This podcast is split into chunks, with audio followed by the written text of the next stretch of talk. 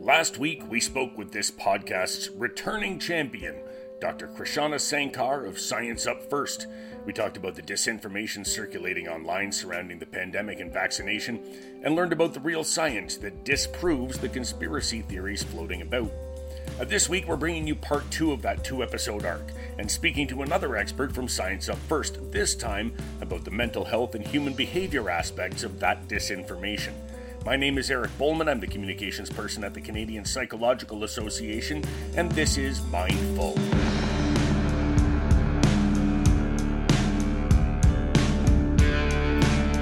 Early in the pandemic, we heard a lot about suicide. A lot of people were shouting from the rooftops that lockdowns would lead to a huge increase in suicide. The kids being unable to attend school would lead to more and more children dying by suicide. Politicians started to run with this idea and use the notion as a way to explain why they were against public safety measures. Now, this caught the attention of today's guest, who thought to himself, wait, I'm an expert on suicidology, and this kind of talk doesn't make sense. He started to push back that against that disinformation, and that led him to Science Up First. My name is Tyler Black. I'm a psychiatrist in Vancouver, British Columbia, and I'm an associate professor at the uh, Department of Psychiatry at the University of British Columbia. What my primary interests are are suicide and children. You are part of Science Up First. You are engaged in combating online disinformation around coronavirus and around the vaccine. And uh, we've just spoken to uh, Dr. Krishana Sankar, uh, who has given us a little bit of the science behind, you know, why vaccines are effective and, you know, what is true and what isn't. And I had a whole plan for things to ask you today that was based around what she had told me last week. But then, uh, as perhaps you can see uh, in my Zoom here, I am a Packers fan. And in the intervening couple of days since I spoke with her, Aaron Rodgers has tested positive for COVID 19 and is unvaccinated, according to the league. And yet claims to have been immunized somehow in a way that wasn't the vaccine before the season started. And it's making my head explode uh, because I have considered him to be one of the smartest players in the whole NFL. So this is something that can befall even the smartest among us. And I'm hoping you can explain, at least to me, talk me off this ledge here. It's it's frustrating. Um, my understanding from some of the reporting is that he took a homeopathic mixture that he was told was equivalent to vaccination. There is no equivalent to vaccination, and homeopathy is basically magic drinking water. But what ends up happening is when people are really into health, they can make a really common fallacy. That's called the naturalistic fallacy. The idea somehow that natural things are better than quote unquote non natural things. Of course, we make everything that comes from our planet. So there's no real definition of what's not natural. Um, and if you looked at the lists of ingredients in a strawberry, you'd see a whole bunch of chemicals that don't feel very natural to you. But we have this naturalistic fallacy. And, and unfortunately, just because of how finely tuned and nutritionally aware athletes are, they substitute their knowledge for nutrition in athletics for nutrition in science. And it's a very common, uh, common thing to see that the more someone really gets into health things, the more they're a little bit more prey to the naturalistic fallacy and naturalistic explanations for disease, which aren't actually scientific definitions for disease. So you see this in, in many elite athletes. You see this in a lot of um, you know, athletic trainers and these types of things. I'll recommend certain waters for your health and certain, you know, pH of your water for your health and all these things. And and so, uh, you know, give him some credit, but also give all, ourselves all credit. You know, being misinformed is not necessarily an intelligence issue. Being misinformed is who's talking to you, and are you able to do the critical research around what it means. I do think that I do think that when people say they've done research, what they often means is they Googled it quickly. Doing research means looking for counterfactuals, looking for things that disprove what you're looking for. Um, and, and Aaron Rodgers clearly didn't do that because he has enough money and smarts and people around him that someone must have told him that getting a homeopathic mixture is not the same as, as being vaccinated. I would imagine that somebody did. And other players on the team have tested positive as well, but it ends up being a different situation because they were vaccinated.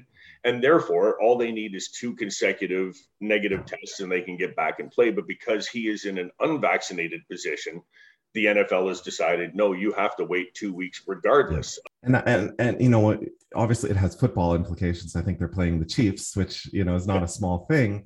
Uh, but it also has Aaron Rodgers implications. He could get really sick. We know that people who are unvaccinated have a, a, much higher chance of, of getting sick, getting hospitalized, and even dying. So, you know, I, I really hope the best works out for him. I'm never someone who takes glee in people's misfortune because I do think misinformation is what's ruling the day. It's why Science Up First is so dedicated to removing misinformation, uh, to correcting it, and to providing the best science.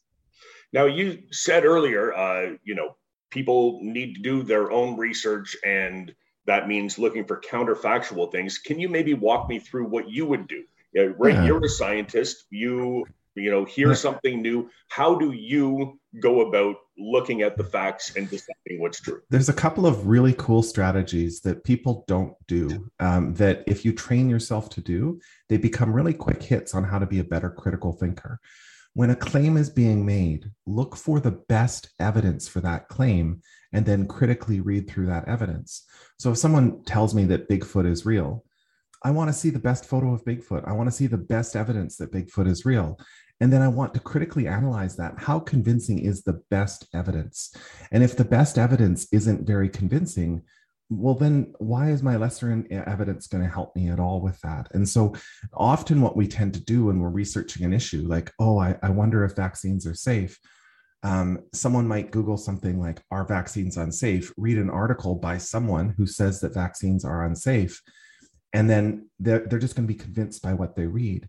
But instead you should read the pitch by the person who's saying that vaccines are safe you shouldn't read the pitch by uh, by by by the person who's believing what you're fearing already or who's stating what you're fearing already. Read the counterfactual. And it's a really good way to test evidence. And and it's an honest way to tef- test evidence. When vaccines come out it's not like they're approved right away. In fact they go through a regulatory uh, regulatory committee that looks at them and critically asks is there enough evidence for this? Is this evidence good and when you're designing science, you're always designing it in that way. If I have an idea that the earth is round, I test whether or not I can prove it's round by trying to disprove its roundness, not trying to prove its roundness. By right. dis- trying to disprove its roundness, I'm answering all of the questions of whether or not it's round. And so this is the type of thing that um, that really can, can you know gets you to good critical reading. Now, critically reading something doesn't mean reading it and just being skeptical of everything that's being said. It's taking a look at the evidence and trying to figure out how much can I trust this evidence? Where's the biases? These types of things. There's great online guides on how to critically read research. And when I see people spreading misinformation in the guise of research, whether it's a very small, uncontrolled study of a a, antiparasitic like ivermectin for COVID 19. Right. It, it, it's not good evidence. It's honestly very, very poor evidence because it's not a randomized control trial. Or if it is a randomized control trial, they told people what they were getting so it wasn't blinded and and all these things and and the better the research is you should be more convinced the issue i think that maybe i have there is that most people, I believe, cannot distinguish between good evidence and bad evidence, right? The uh, you mentioned ivermectin, and I have a friend who's really trying to convince me that ivermectin is the miracle cure for all things COVID, and yet also believes COVID is overblown and is kind of a hoax, and all of these other things that seem counterfactual, but the method she's trying to use to convince me is by sending me all of these medical trials that are published in real medical mm-hmm. journals. And I can see that they're not because I live in this world. I'm not a scientist, yeah. but I, I, you know, spend a lot of time in this space. So I can see that it's definitely not a real medical journal, that they've just created a website full of ivermectin studies that popped up online six months ago, but because it's presented in a you know scientific definitive way i don't know if the reg if an average person who does look at all sides of this can distinguish between that and a real, yeah. you know, yeah. published study, a reputable journal.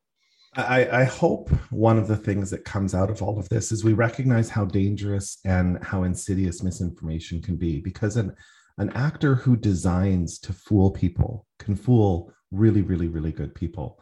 I don't know if you remember that there was a, a study that came out on ivermectin very recently that was published in a major journal and it was it started to make the rounds and then it was found out that the authors simply fabricated the data it was quickly ret- retracted uh, but a lot of really clever scientists fell for it and they said oh my goodness it looks like ivermectin might work you know when a scientist breaks their ethics and tries to fool you you have a really good chance of being fooled which is why you know Science Up First is about countering misinformation. And one of the things we really have to tackle in the coming years especially as we enter this extreme information age information is flying at us um, at light speed is how are we going to modify misinformation?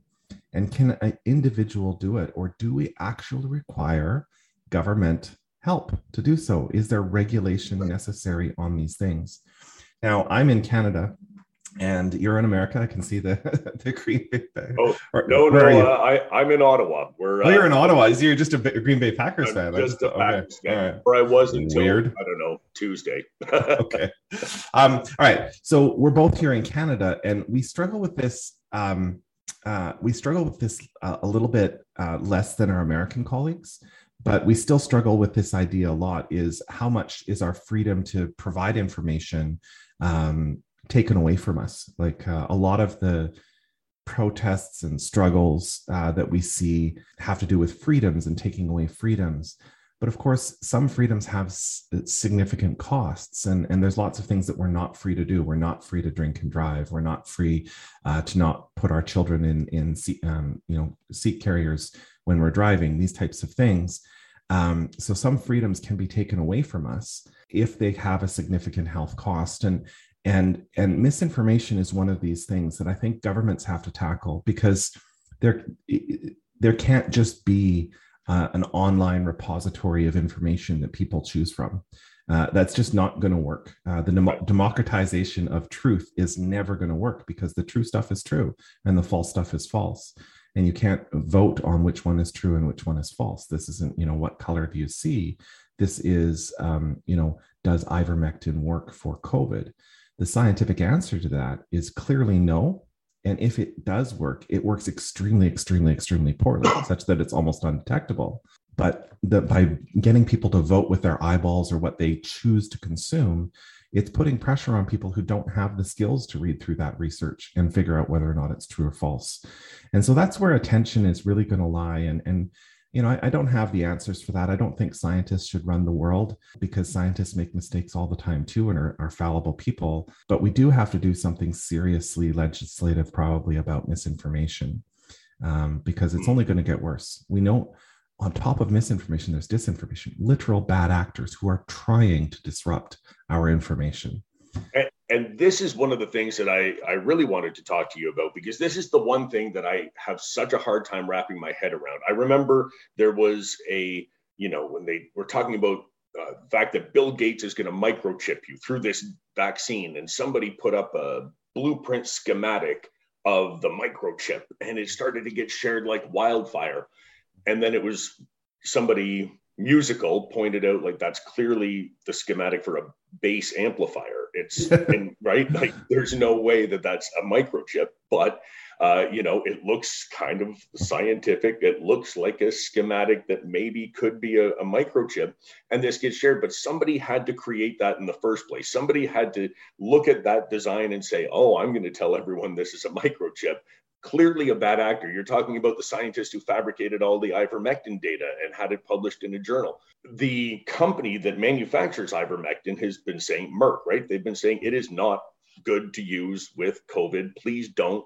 We need it for people who actually, uh, you know, have to use this drug for parasitic infections, so on. So it, I, it can't be a financial motivation for this scientist, I imagine. What is the motivation? What makes somebody do this? It's it's really hard to. We know that there's a certain group of people who are disruptors. Um, you know, if if you ever watch one of these viral videos about a riot that's occurring, and it appears to be a riot over racial tensions or a riot over police reform or whatever it is, often what you'll see is there's people who've come from miles and miles and miles away to just take the opportunity to destroy some buildings.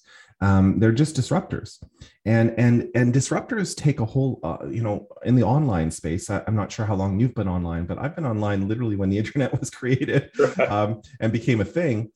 We know about trolls. Trolls just get their kicks out of getting rises out of people. We know that there's um, political reasons. We went through an entire you know what seems like a decade but it was only a few years of looking at how much a country tried to influence another country's election.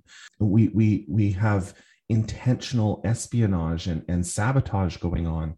Um, so it could be everything from very high specific targeted campaigns by governments to provide misinformation and propaganda all the way down through to just someone who enjoys having people fight each other and enjoys watching people get upset over things.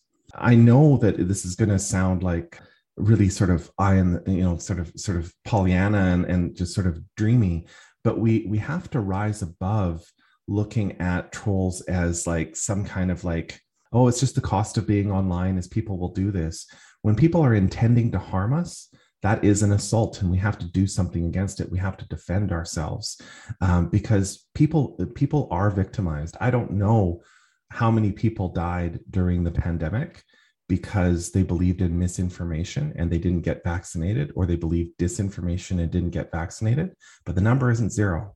There are a lot of people who died specifically because of disinformation and misinformation. And so even more so maybe uh, you know there are people who certainly died because they believed it, but they may also have caused the death of somebody else who did, uh, you yeah. know, believe the science and yet uh, was exposed as a result. I'm reminded of uh, how a lot of this comes down to sort of follow the money. A lot of people will attack the makers of vaccines for how much money they're going to make on vaccines when really vaccine development is not a large money maker but you know compared to, to compared to other drugs but um, really some of these big grifters like the the the big ones who who make a lot of misinformation people with very specific names. They were named in you know the department of justice's blast of the top 10 misinformers during the pandemic. And these are physicians like joe mercola and things like this. These these are misinformers. These are people who make a lot of money doing this. They they sell natural supplements. They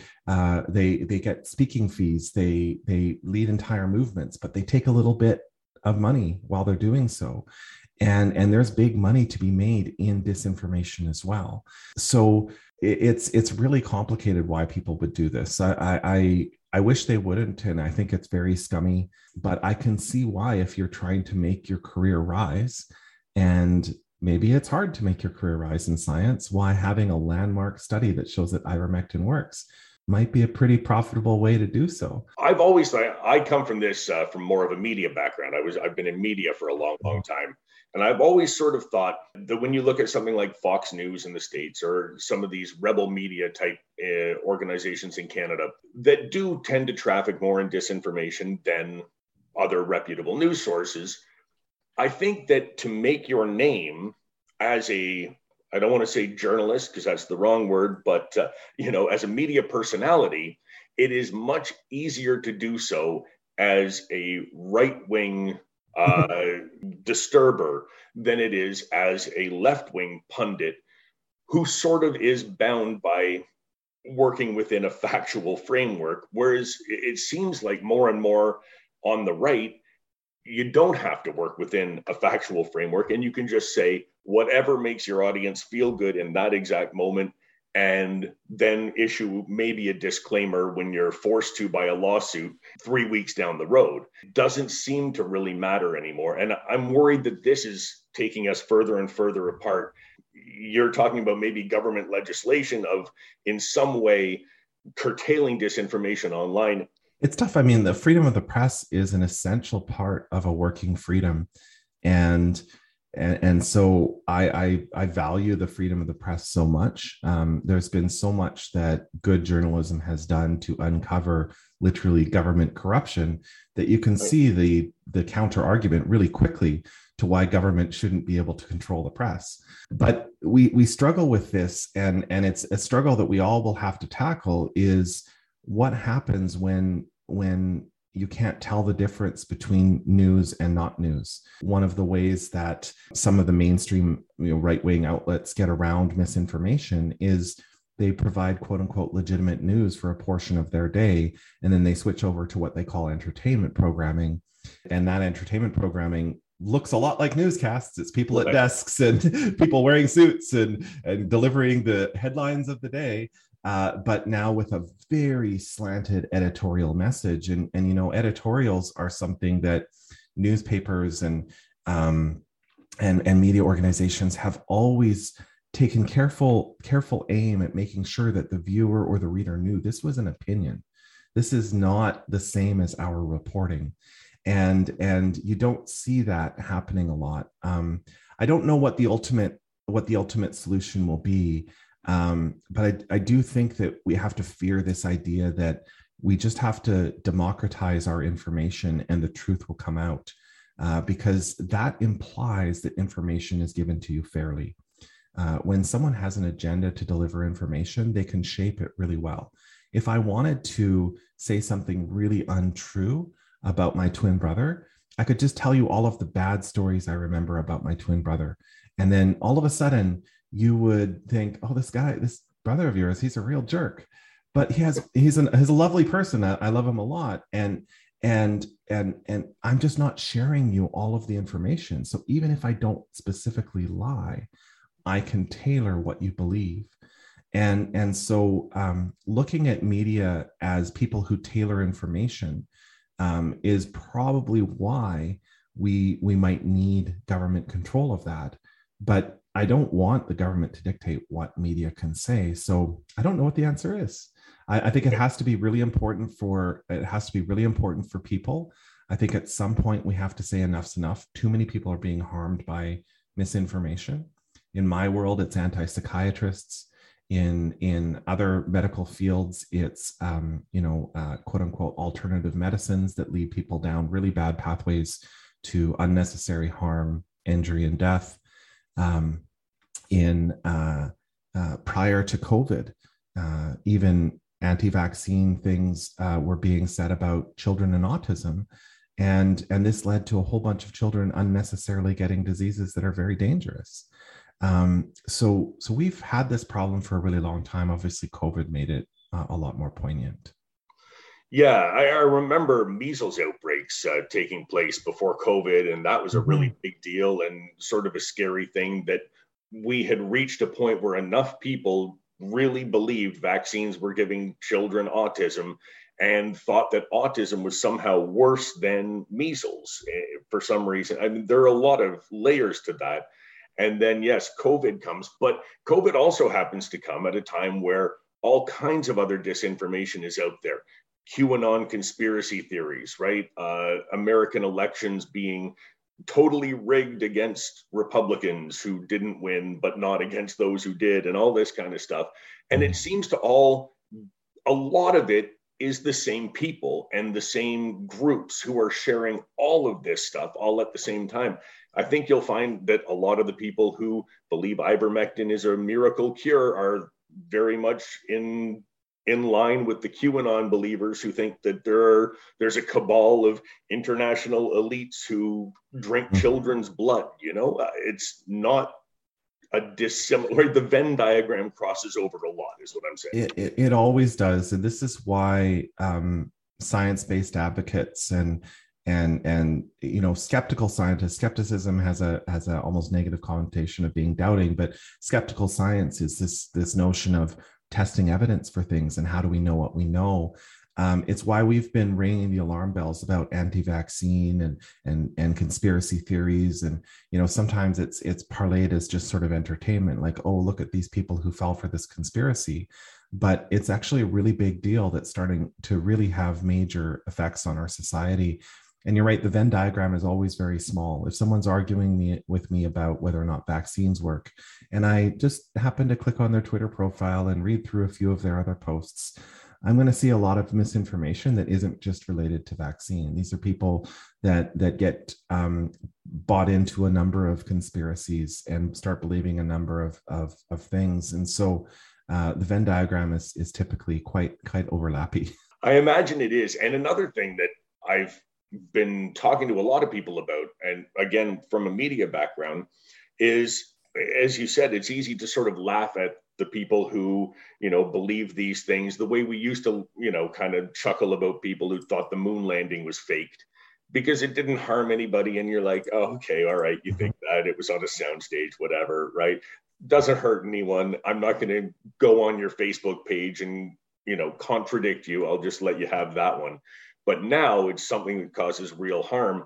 And i think that with a lot of these conspiracies the media had even the media who are reporting the facts and who are above board journalists are still contributing to it in a way because they hear these conspiracy theories and they think to themselves wow that's super ridiculous. And if i present it to my audience they will see it as ridiculous the way i do but they don't necessarily see it that way when you just present it and say, look at what these people believe. They showed up in a square for the return of JFK Jr. to join Donald Trump as his running mate.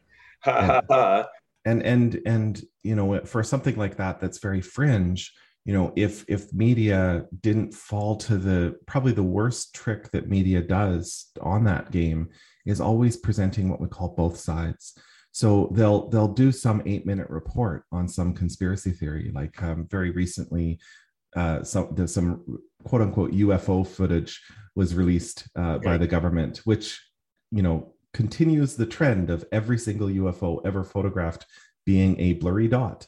And and and and they they did this long standing interview with the person who believed that these were aliens and proof of UFOs. And then they said, and then we talked to a, a, skeptic, and the skeptic gets one minute, just like the other person got five or six minutes to counter all of that.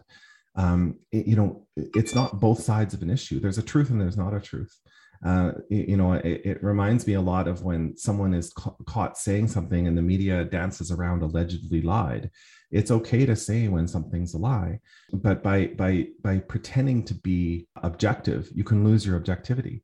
If you take someone who's telling a lie and someone who's telling a truth and you each give them 4 minutes to present their side and then you go to the the the viewer and you say there we go. I have presented honestly both sides of this story you're not conveying the fact that one of them is telling the truth and one of them is lying.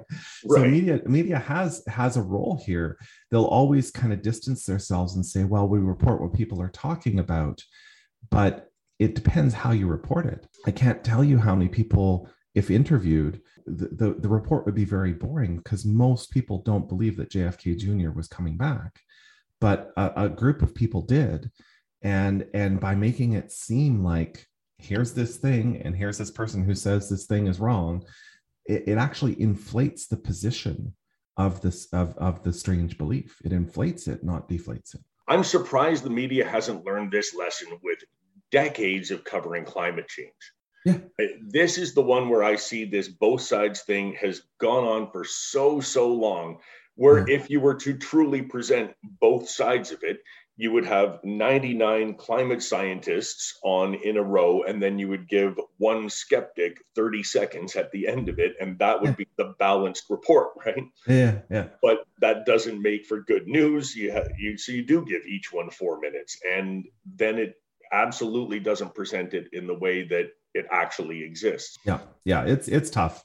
Um, you know, climate science is a is a great model for this discussion because from the scientific point of view it's very boring. You know it's gone from i think 91% of all scientists thinking that humans caused climate change 20 years ago to like 98 um, you know this is th- this is uncontroversial stuff but of course, you can find the pocket of people who are challenging it.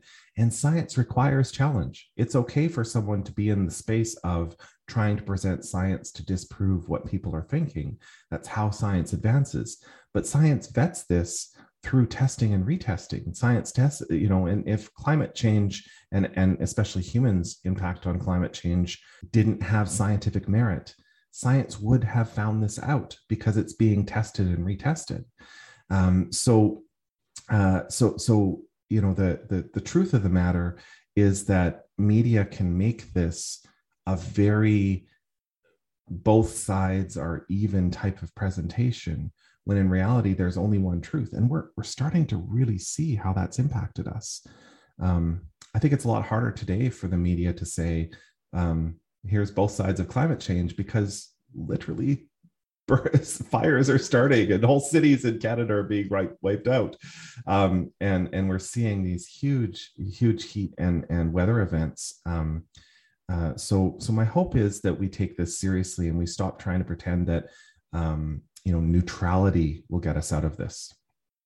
So science up first obviously not taking a neutral position at no. all. But going forward do you think you might end up tackling something like climate change uh, in addition to covid and vaccines and that sort of thing which is obviously the priority right now I, I, there's you know our, our goal for Science Up First is to be really out there combating misinformation when it comes to any scientific topic and making sure that the science that's out there is presented in a way that most people can understand and presented in a way that is convincing to most people. We're, we, we, we aren't just scientists, we're also science communicators, and we work really hard to package information for people so that it's easy to understand, but also convincing. We provide references. We we don't just say what we say and then here's a graph and believe our graph. We say here's what we say. Here's our sources for this. And and if you want to do more research here's where you can do it. And and it's obviously covid has been a big part of why senator Kutcher and, and um, professor caulfield founded this program but we are we are aiming at all science and, and climate science is definitely something we care a lot about so, how did you get involved in this project? Uh, what led you to science first? Yeah, and are you say, the only psychiatrist on, I, on the panel?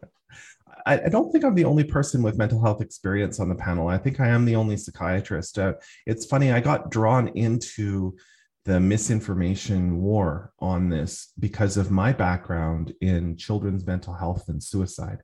I'm an, I'm an expert in, in research in suicidology, which is the study of suicides.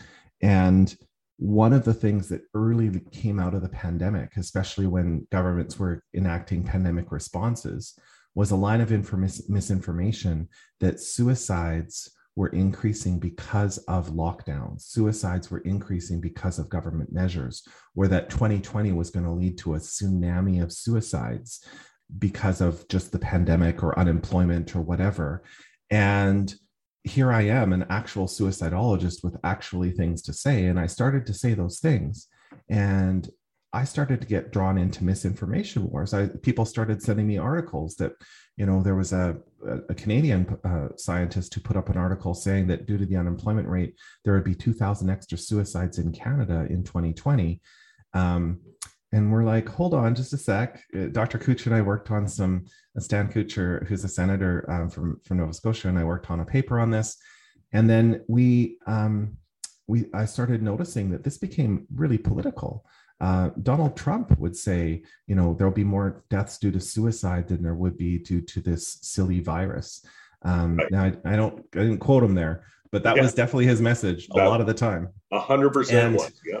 And um, uh, uh, and and and and so I tried to bring science to the table, and and in that, you know, on Twitter, in social media, in op-eds, I tried to talk a lot about how prior to the pandemic, um, suicide was is an issue. Like it's not like this issue is being created by the pandemic, and we actually don't know what will happen during the pandemic. And I was cautioning against this wave of quote unquote experts, uh, people who actually have no expertise in suicide, talking about how suicides would increase and I was I was actually trying to get out there saying it might not. Um, and what actually ended up in Canada, there was a 32% reduction in suicides in 2020. So, despite right. it being an extremely trying year, there was a, a, decrease in suicides. In the United States, it was a 6% reduction. In pretty much every institutionalized, industrialized nation in the world, um, suicide rates came down. There were a few exceptions. Japan went up slightly. Of course, that made big news because people believed that, so it was reported more heavily. Um, but uh, but the reality is is suicide rates came down, and and then um, so so I, I find that mental health was a very convenient weapon for misinformation. People would wield mental health as an as a as a some kind of reason that we should end pandemic measures and send kids back to school right. for their mental health. And I'd be like, hold on, hold on, hold on. Prior to the pandemic, kids were 55% more likely to die of suicide on school days.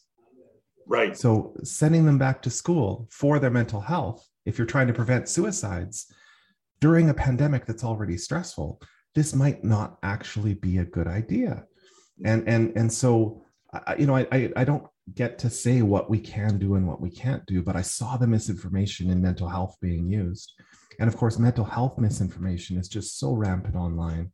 If someone says online, oh, I'm depressed, a million people will tell them, have you tried zinc? Have you tried this? Have you tried this? And, and there's right. evidence way, based ways to help someone with a depression. So my hope is to always provide science based misinformation countering to Science Up First for mental health and and i've been able to do that i hope people recognize how important misinformation is for people who suffer with mental um, health challenges so has there been enough time now over the course of this pandemic that there are any trends that you can point to uh, in terms of correlation between uh, lockdown measures between the pandemic itself and that kind of stress with the suicide rate? Well there's there's there's a few themes that are coming out of it that i think they won't be surprising to people who who kind of look a lot at social factors. Um, but the more that governments provided for people during this time of hardship, I think the better we were protected against suicide. So can, I think Canada had a much more robust plan for supporting Canadians who lost work or lost income due to COVID than, say, America did. And I don't think it's a coincidence that our reduction of suicides was significantly stronger than America's reduction of suicides during the first pandemic year. Um, so, so I think governments have a role to support people during hard times. That's probably the best role of government. And governments that choose to do this probably protect their constituents the most. Another trend that's that's disturbing to see that that I think will hold is that marginalized, racialized, and um, disadvantaged people were the most harmed by the pandemic. I would not be surprised to see a study, and it'll take a while to do this because the stats come in very late for us to see that people who had severe mental illness suffered the worst during the pandemic or people who who are racialized um, in canada indigenous people maybe didn't see the reduction of suicides that non-indigenous people saw. Uh, i think these trends are, are likely to hold if what i'm seeing in internal data um, sort of comes out. In the United States, we see this as a reduction of suicides for white Americans, but a slight increase in suicides for Black, Hispanic, um, and Indigenous Americans. And so I, I think sometimes these top line trends can miss some really important parts about our society that aren't necessarily pandemic problems, but they were exacerbated by the pandemic. The, the one that concerns me the most is I think that the first year was a lot easier for kids because we gave them a break from school. And the second year is going to be a lot harder from kids because we added school to really a pandemic that has not settled down. Uh, we hope we are in the end of our fourth wave, and, and because of vaccination and everything we're doing, this is the end of it. Uh, but we have hoped this in previous waves. Uh, you know, I'm not seeing a lot of the changes in sort of managing uh, kids distress that I'd hope. I've not seeing schools take a lot, lot easier approach to homework and tests. I'm not seeing uh, a lot of universities saying, "Hey, our entrance requirements, um, yeah, we get it. It's during a pandemic. Don't stress about this. We'll figure out some way to figure out who to admit and who not to admit, but it won't all be about marks."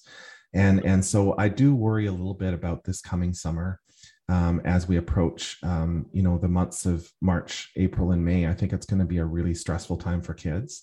In 2021, I think emergency departments got really hammered for for pediatric admissions for mental health during March, April, and May, and I think 2022 could be as bad. So I hope we start recognizing we need to give kids a break during a pandemic, just like we all had to give ourselves breaks during the pandemic. Right. Um, so a lot of parents want to return the kids to normal, but it's not normal yet, and it's it's it's still stressful, and there's still things to be worried about, and there's still so and so sick, so and so's in trouble. I'm you know I'm worried about so and so, and there's all the stress in the air. Um, it's okay to give kids a break, and so that's my big message: is take the temperature of your kids, and if they're struggling, they they deserve a break. I think that's great advice. Uh, one last thing that just occurred to me as you were speaking there, and I saw this, I think, this morning, but the murder rate in the US has gone up very significantly over the last year and a half and a lot of people are trying to tie this into you know the division social media uh, the anger that is spilling out into real life events. People are showing up to real life events. They do want their opponents executed in the public square and all this kind of thing. And the murder rate has really skyrocketed while the suicide rate has decreased somewhat. I know it's not your area of expertise, but I'm wondering if there's uh, any trend that you're seeing there that that you can follow at least? Um, well, uh, we'll I'll see. I mean, we're we're both here presenting from Canada, and, and I'm always cautious about looking at American crime data and translating it to some larger phenomenon. So, pandemic was worldwide. So, if we exp- if there was a pandemic effect, we would see a worldwide increase in homicides, and I'm not sure we will see that. I do think America has a really specific combination of division and guns. And we know that there were a ton of gun purchases during the pandemic.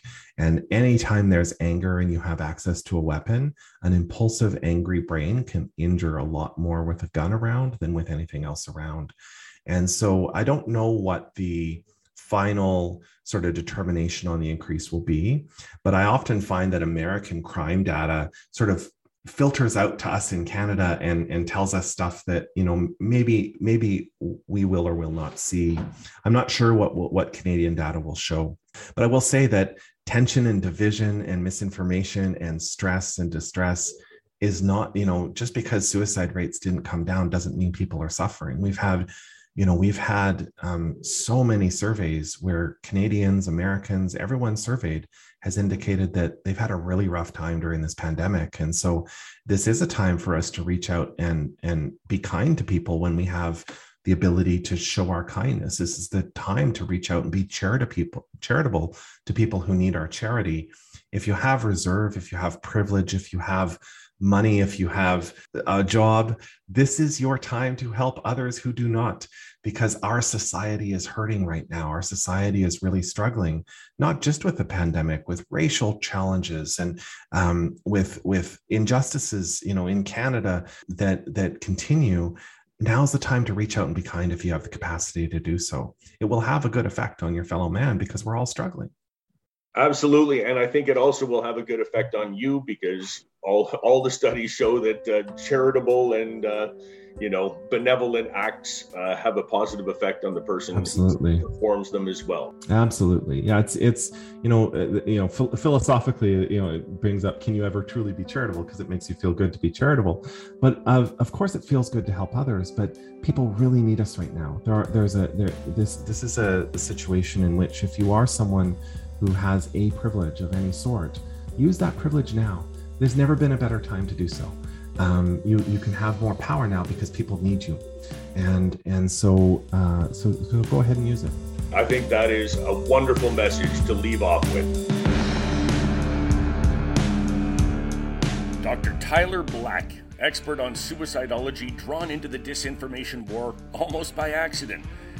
Thank you, Dr. Black, for taking the time to speak with me today, and thank you for the work you and the rest of the experts at Science Up First are doing to combat the online disinformation that's threatening the health and safety of our fellow citizens.